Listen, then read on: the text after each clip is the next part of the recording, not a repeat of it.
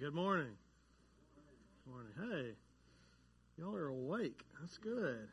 Hey, it's so good to see you. I hope you've had a good weekend so far. Hey, if you're new here, if it's your first time worshiping with us, then we're pumped you're here. We are so pumped that we went shopping and we bought you something. And so if it's your first time worshiping with us, man, take the card from the back of the seat in front of you.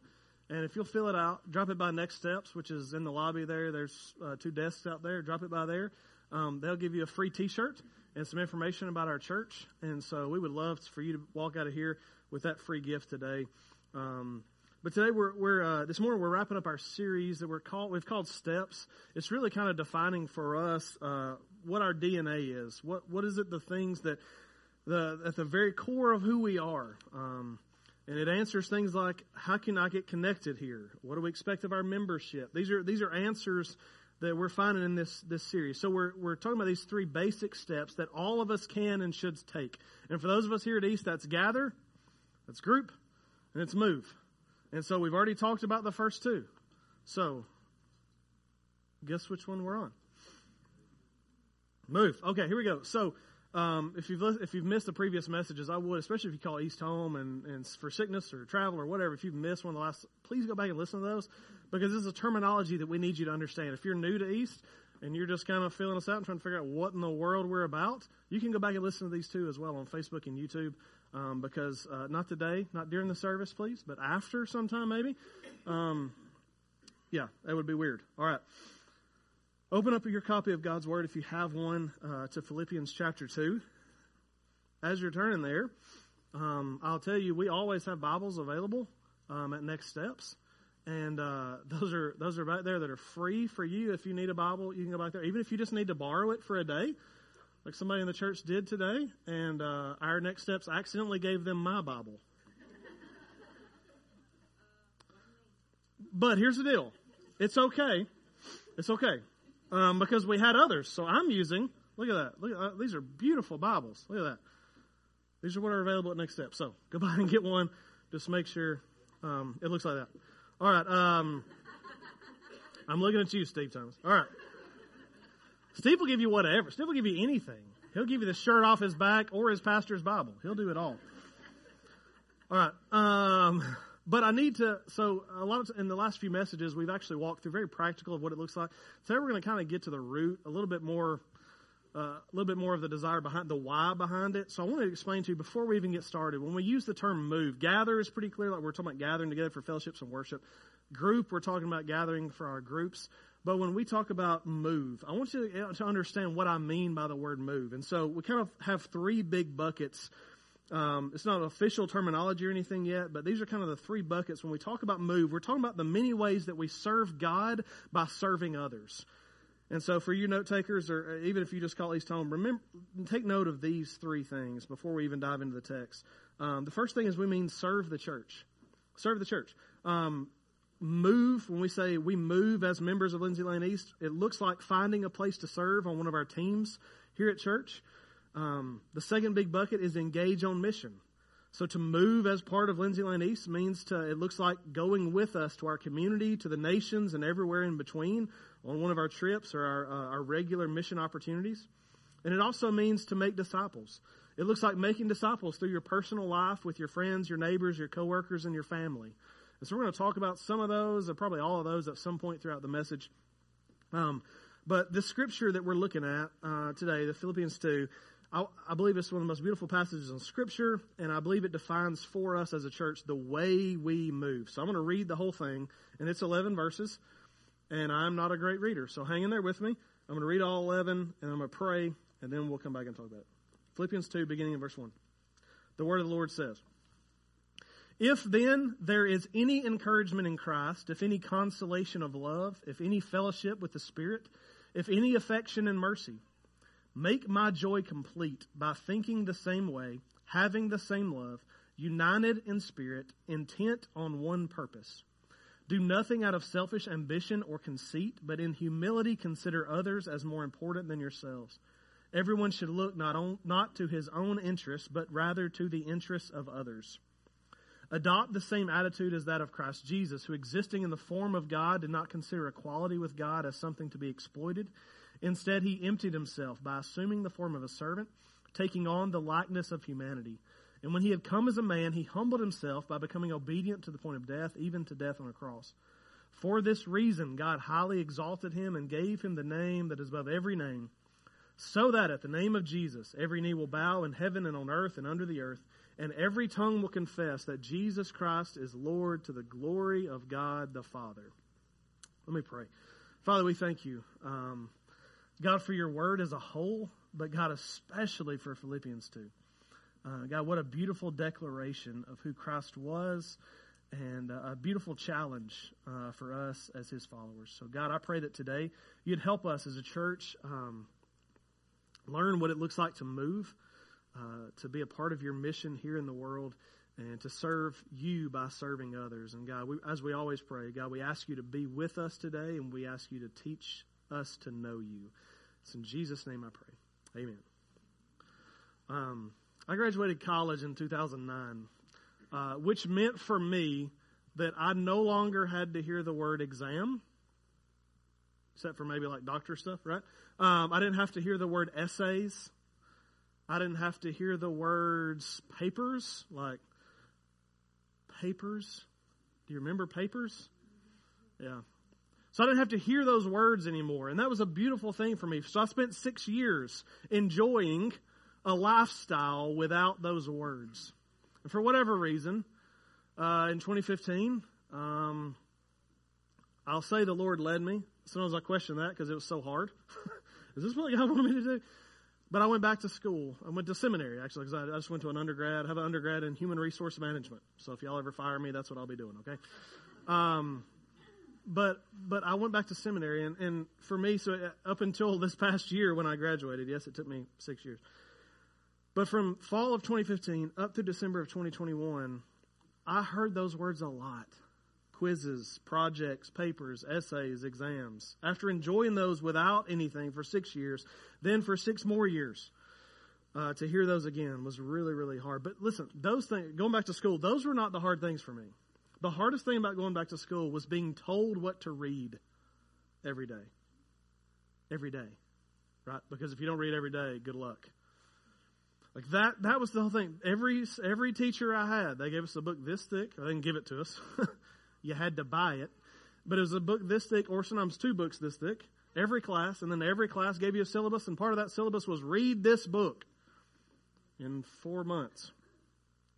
And what I can remember, uh, which is just December, so surely I can remember it, but but I read I read dozens and dozens of books throughout my seminary career. But what I what I didn't do was ever get to choose what to read. And like that's a and I'm not a big reader anyway, like I'm trying to get better at that. But that's an emotional thing that I was told what to read for six years and never got to just pick something I wanted to read. But one summer I chose to, and I chose Frankenstein. Like the book, the original, the classic. Not the movie with uh, that guy in it. The young uh, Anyway, not that one the book. And here's what I found the first time I opened. So I've been reading these. I've been reading these seminary books, and like from the first page, I've got to have a dictionary alongside it to be able to help me understand what these words are. Right? We're just using big words. We're talking in a confusing way just because we're smarter than you. Right? That's the way these books are written. And I open up Frankenstein. Oh, I didn't know it was a digital. It was free. It's a public domain um, on Kindle. So I opened it up and I start reading it, and from page one I'm in. Like when you open up a classic, you can tell it, can't you? Like the way it's written, it just draws you in. And it's so awesome.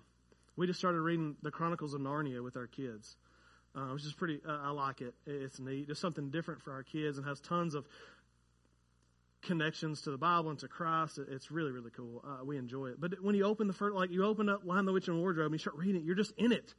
Like it just draws you in because it's written so well. Listen, when I open up to Philippians 2, especially verses 5 through 11, like I find myself transported to that place. Because I think Philippians 2 is one of the most beautifully written things in the entire Bible. And from the first verse, I'm hooked. But here's what's so crazy. As beautiful as it is, it also, it's hard to read. I hate it. Like as much as I love it, I hate it because it's so challenging. And so today I'm sharing with you, we're going to be preaching through one of the most beautiful passages in the Bible and then one of the passages I hate the most because it hits, it stomps on my toes so much. So uh, that's what we're going to do today. So that'd be fun. Um, so let's talk about this because we're going to see today three things uh, that are found in this passage describe the way we move and serve as a church. So, note takers, get you pen. Here we go. Number one is this: we move together. If we're going to move as a church, we've got to move together, and we see that in verses one and two. I'm going to read those again just to make sure you remember. Uh, Paul says, "If then there is any encouragement in Christ." If there's any consolation of love, if there's any fellowship with the Spirit, if there's any affection and mercy. Now, before even reading verse 2, go back to verse 1 there on the screens. Here's what you need to know Paul's using a thing that I used my whole life and got in trouble for sarcasm. Paul's using sarcasm as a literary tool here. He's saying, if there's any encouragement in Christ, yeah, there is. If there's any consolation of love in Christ, yeah, duh, Paul, if there is any, and he keeps going, he doesn't even stop there. If there's any fellowship with the Spirit, yes, there is fellowship with the Spirit in Christ. If there is any affection and mercy, Paul, we get it. Just tell us what to do. Paul is using these sarcastic questions that you already know the answer to if you're in Christ. And he says, if these things are true, then make my joy complete. Make my joy complete. And just as Paul provides four rhetorical questions on the front end, he provides four things on the back end, which is part of why it's so beautiful. And I want to walk through these four things. Four way, things Paul is calling the church in Philippi there that he's writing to to be, and I believe in turn calling us, right? This is what he says. The first thing he says, man, if these things are true, the first thing you need to do is think the same way, is what he says. But we're going to call that having the same mind. Have the same mind. Paul says that as a church, Lindsay Lane East included, we've got to think the same way as a church. We've got to have the same understanding. What that means is that we got to think about life the same. We got to think about the world around us the same. It doesn't mean we're going to agree on everything. That's not what I'm saying. What I'm saying is there are certain core things, certain core beliefs, certain core ideas, and, and, and views of the world that we've got to have – that are the same. And it's going to come from spending time together in fellowship and spending time together with the Word of God opened up in front of us. Right? Kelly and I have been married for a lot of years. Twe- uh, 12. It'll be 13 this year. 12 years. And what's interesting, if you knew me and Kelly before we got married, we're different people. Because something crazy happens after you're married that you begin to take on personalities of the other person. Um, you don't ever you don't ever become the same person because we still argue like cats and dogs sometimes because we have difference of opinions and we're both hard headed. But we there are certain qualities that were actually my wife's when we got married, but now they're mine too. And there's there's a, the trade off. And why did that happen? Because we live in a 1,400 square foot house. There's nowhere to, we're together all the time, and the two kids take up the most of that, right?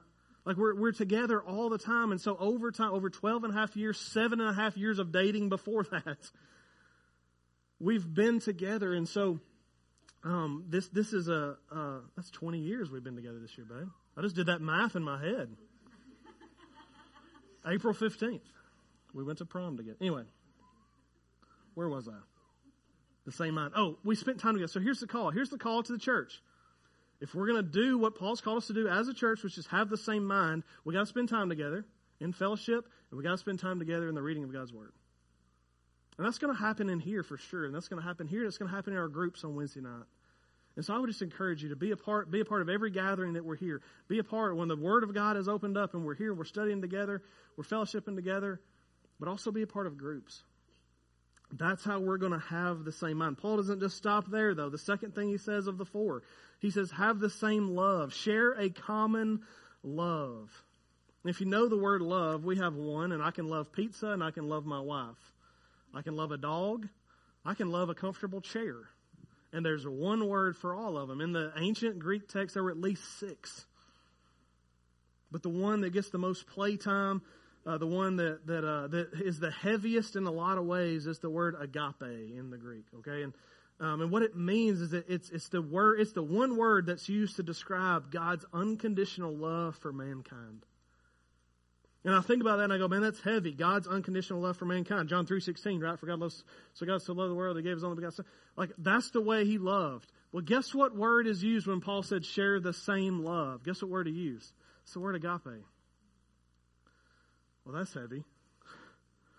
So what Paul is saying is in the same way that God loved the world and sent his son, that's the love I want you to share. And that's, I just want to acknowledge the elephant in the room. Humans stink sometimes, right? Can we? The first service agreed with me on that. I don't know if y'all do. Uh, hum, here, I'll, I'll be the first to admit, I can be hard to get along with sometimes. Don't say amen. I heard that.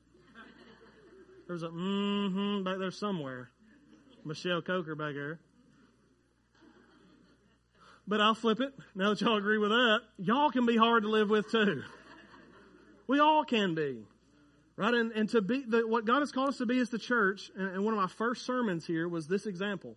God has called us to, to get in here with one another and to rub up against one another through relationships, through conversations, through doing life together. And guess what's going to happen? You're going to get mad.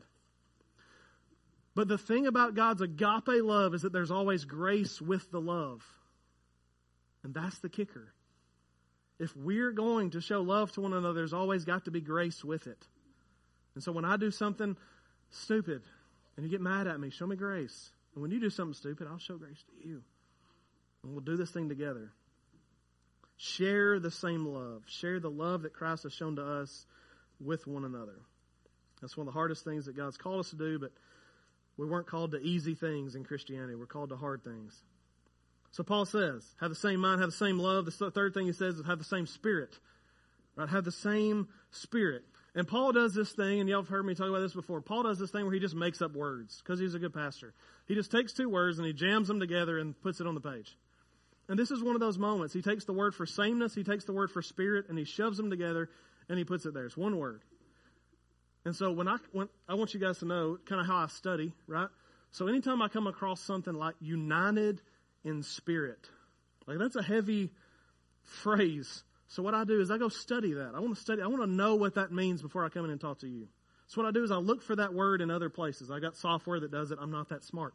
So I look for this in other places so that I know other places where it's been used. Well, here's the problem. It's only used this one place. so I don't know what it means. No. But the good thing is, it is a word that's only used one time in the whole Bible, but the idea behind being united in spirit is not a singular idea. Paul in two other places, Ephesians 4 4. He says there is one body, talking about the church, and there is one spirit, he says in Ephesians 4 4.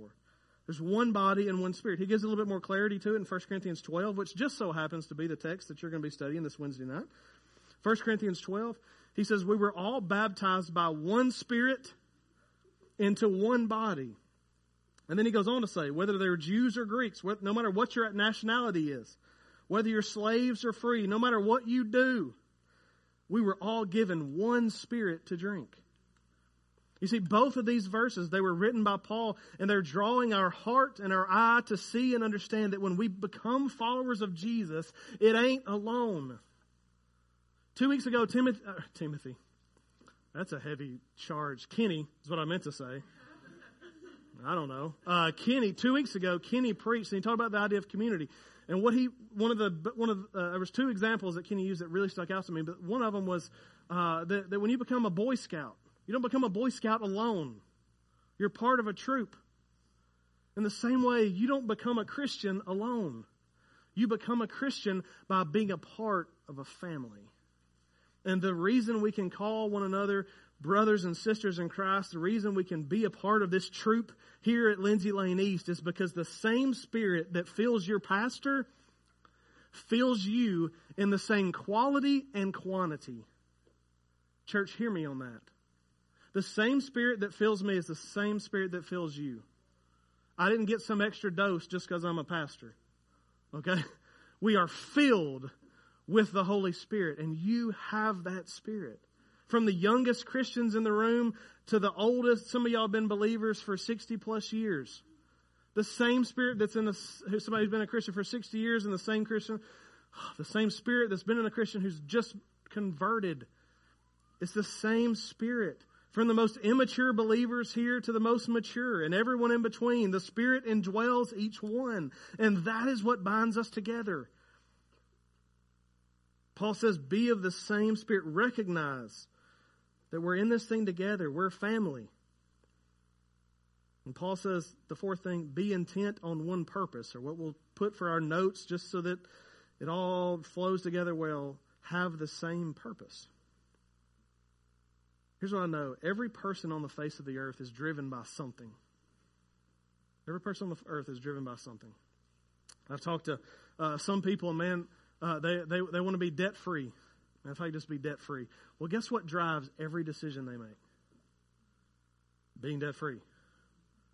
Right? They're not going to st- they're not going to they're not going to buy something that's going to tie them into a payment for six years, right? Like they're just not going to do it. They're going to drive some car that they can pay cash for that gets really good gas. Right? You know what I mean? They're they're going to make decisions. I've talked to other men who say, "Man, my goal in life is just to be a good dad. That's what drives everything else. I want to be a good daddy." Okay, put yourself in that situation. Guy wants to be a good daddy. He's got an opportunity to go watch his child do something this week or uh, go hunting with a buddy. If, if, I'm not saying there's a right decision there, don't, if that's you this week, I'm sorry, okay? Just an example. But if this guy is solely driven by the purpose of being a good daddy, what answer is he going to choose every time? He's going to go to the thing.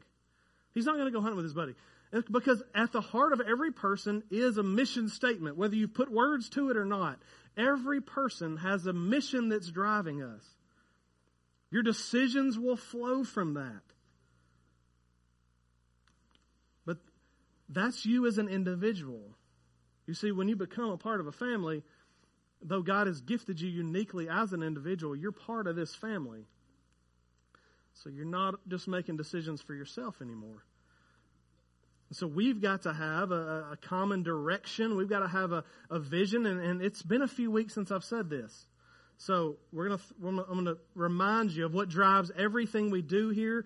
And this is the way we put words behind it. Together we are seeking above all else the glory of God in us, our neighbors, and the nations.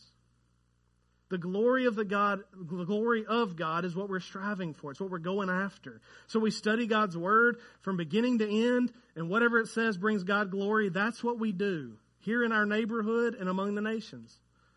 And we seek that glory to be made here, uh, glory to be given to God here at our church services every week, at our groups on Wednesday nights, through relationships and mission endeavors with our neighbors, and through engaging the nations with the gospel message. Church, if we're going to be a good church here at East for the foreseeable future, we've got to have, as Paul says, we've got to move together. We've got to have the same mind. We've got to have the same love. We've got to have the same spirit. We've got to have the same purpose. That's going to get us pointed in the right direction.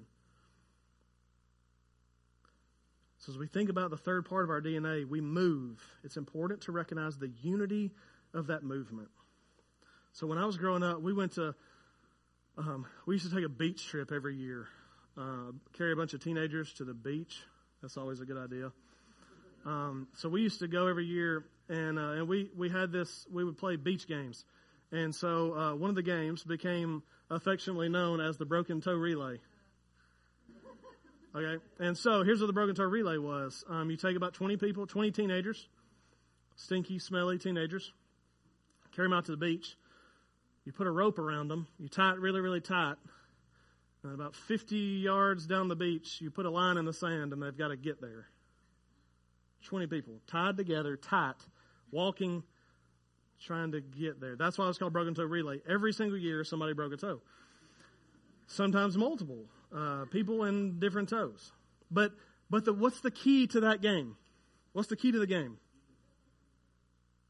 A lot of different. Don't break your toes um, move in the same direction.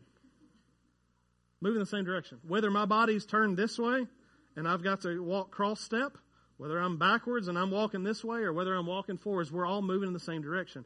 And and that's what we've got to do. As a church, we've got to be moving in the same direction.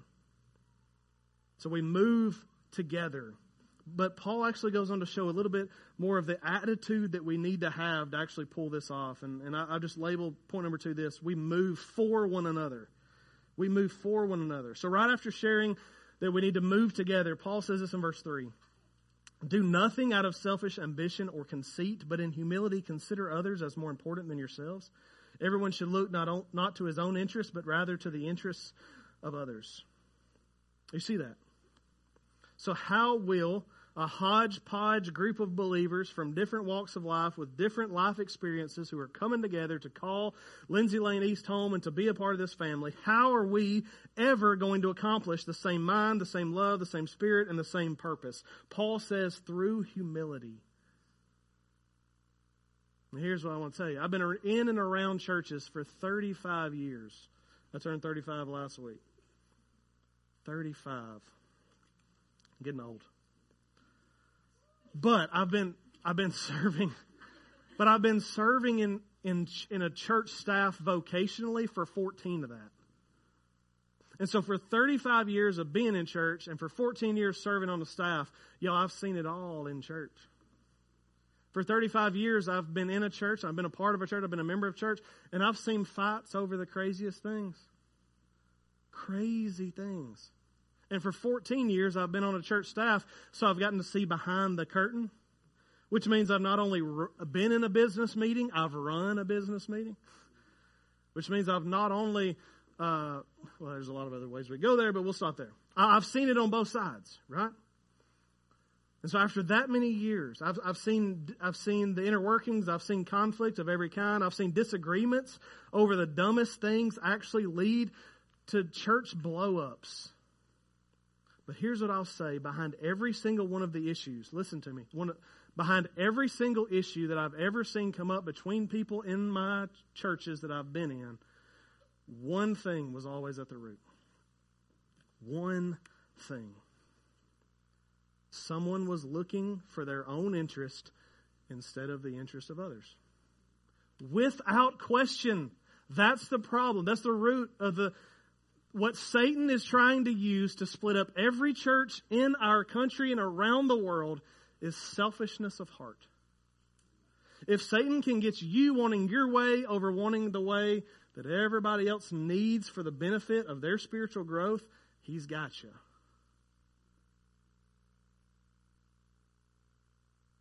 In every single situation, someone was looking Someone was wanting it their way without considering the feelings of others or the direction that the church was headed. That's at the root, selfishness. And that's why Paul says here, not don't do many things out of selfish ambition or conceit. Try to do as few things as possible out of, no, what does he say? Do no thing. No thing, nothing. Do nothing out of selfish ambition or conceit. Church, I may be simple minded, but God's people acting in humility would radically change churches around the world today. Grudges would cease, arguments would be smoothed over quickly, fights over worship style, ministries, and opinions of colors and other stuff would end peaceably. But so long as people in the church put their personal interests and desires over those of other people, y'all, we're going to keep fighting. Well, here's what I want to say, though. I, have been, a, I've been, I've served on. This is my third church to serve on staff, and this is my fourth church to be a member of. And Kelly and I talk about this all the time.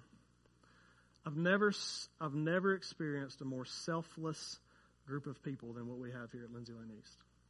And I mean that. I'm not just blowing, like, I'm not just trying to make you happy and make you like me. I literally have never been a part of a church that's more selfless. I didn't say selfish, if you heard that wrong. It's an important distinction. Do we have room to grow? Yeah, me too. Me too. A lot of room to grow. But this is good. So I think I think I think this is something that we're we're we're doing well at, but I think it's something we could always get better on. This Wednesday our groups are going to be going deeper again to this message and right here on campus we invite you to be a part of that. And this Wednesday if if your group leaders get there because it's kind of towards the end and sometimes we throw a lot at them to cover. But they're going to be quoting a guy um, who's done a ton of research in churches, and uh, he's, he's, a pretty interesting guy. But um, you're gonna, I won't, I won't spoil that quote for Wednesday night. But I wanted to share another one that I read this week, and he, it's in a book that he wrote about being a member of a church and what it looks like to be a part of the body of Christ. He said that a key shift that needs to take place in our hearts.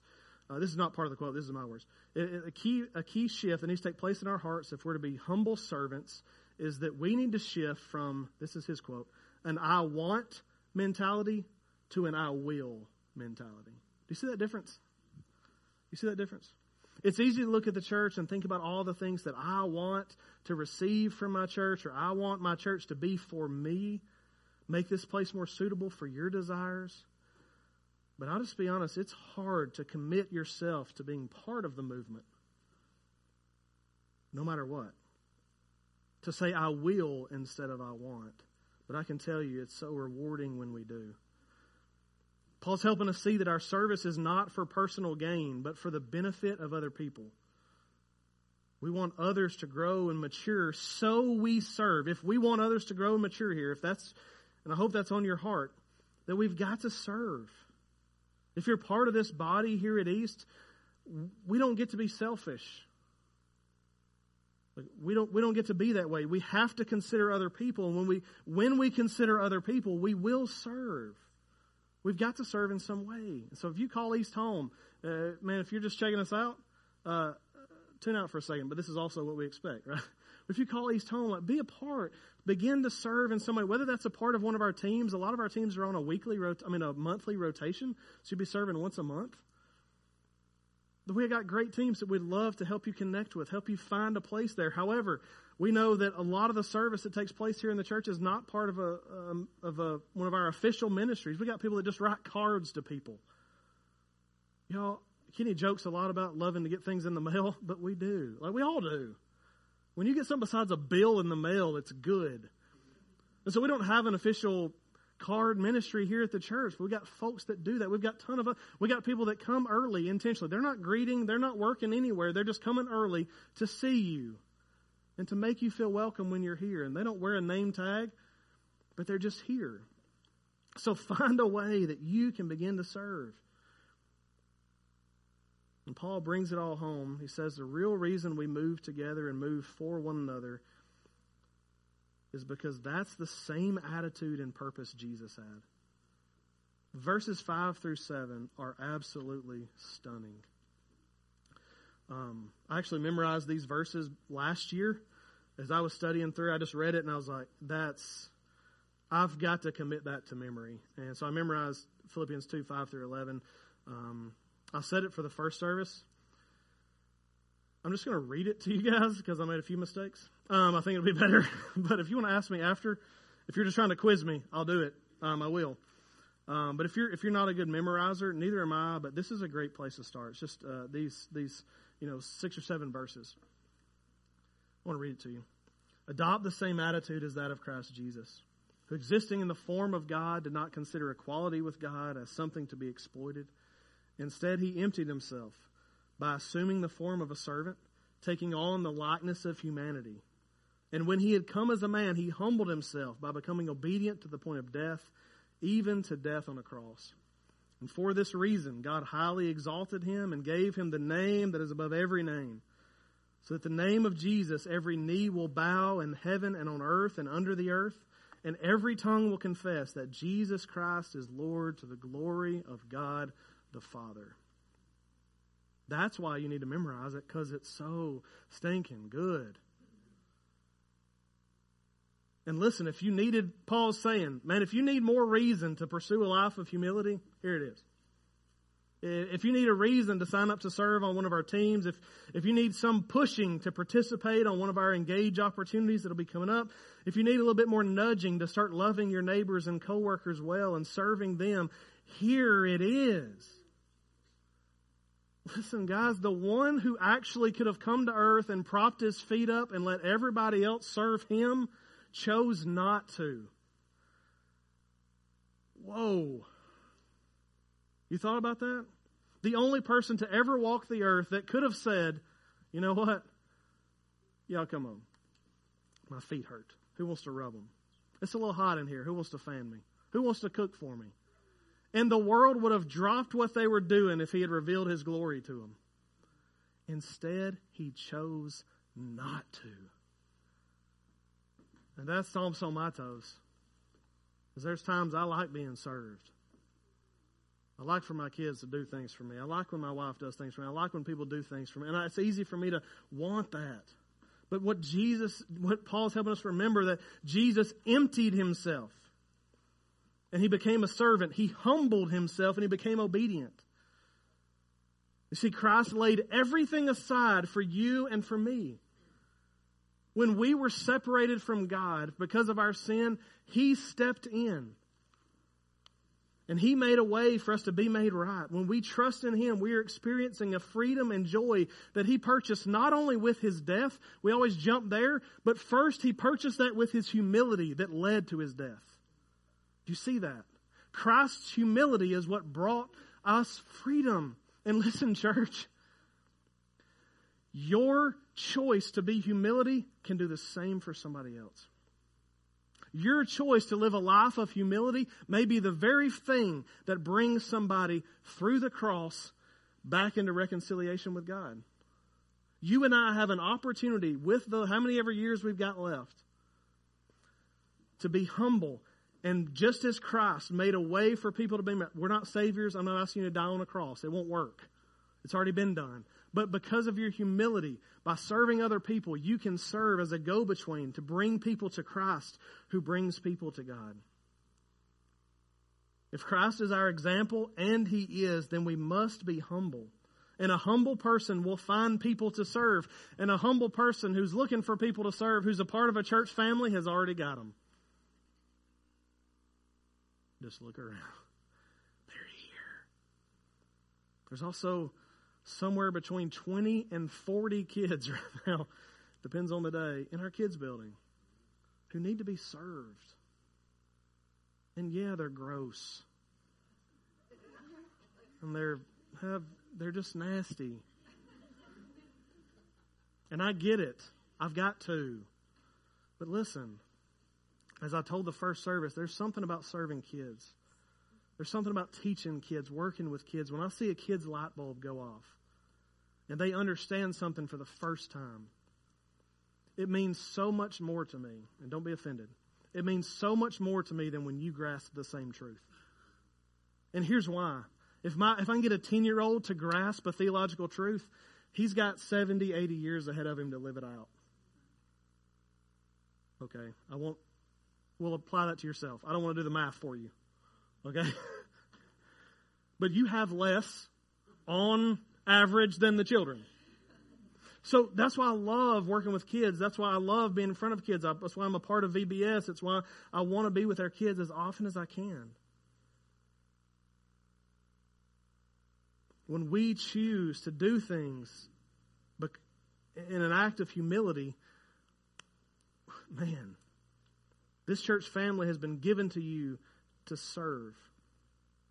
And so I beg of you, start serving. Whether that's joining a team here, or whether that's just choosing some action that you can take part in here. And we have several, when we're talking about our teams, I'll talk about those for just a second. We have several places that are great starting points. If you'd like to respond to this message in a way by saying, I want to be a part of a team, Look, y'all, I don't have one up here with me, but on the back of the on the sermon notes, there's that little creepy little circle thing. If you don't know what that is, it's called a QR code. And if you'll take out your smartphone and hold your camera over that, and then click on the thing that pops up, I think that's how it works.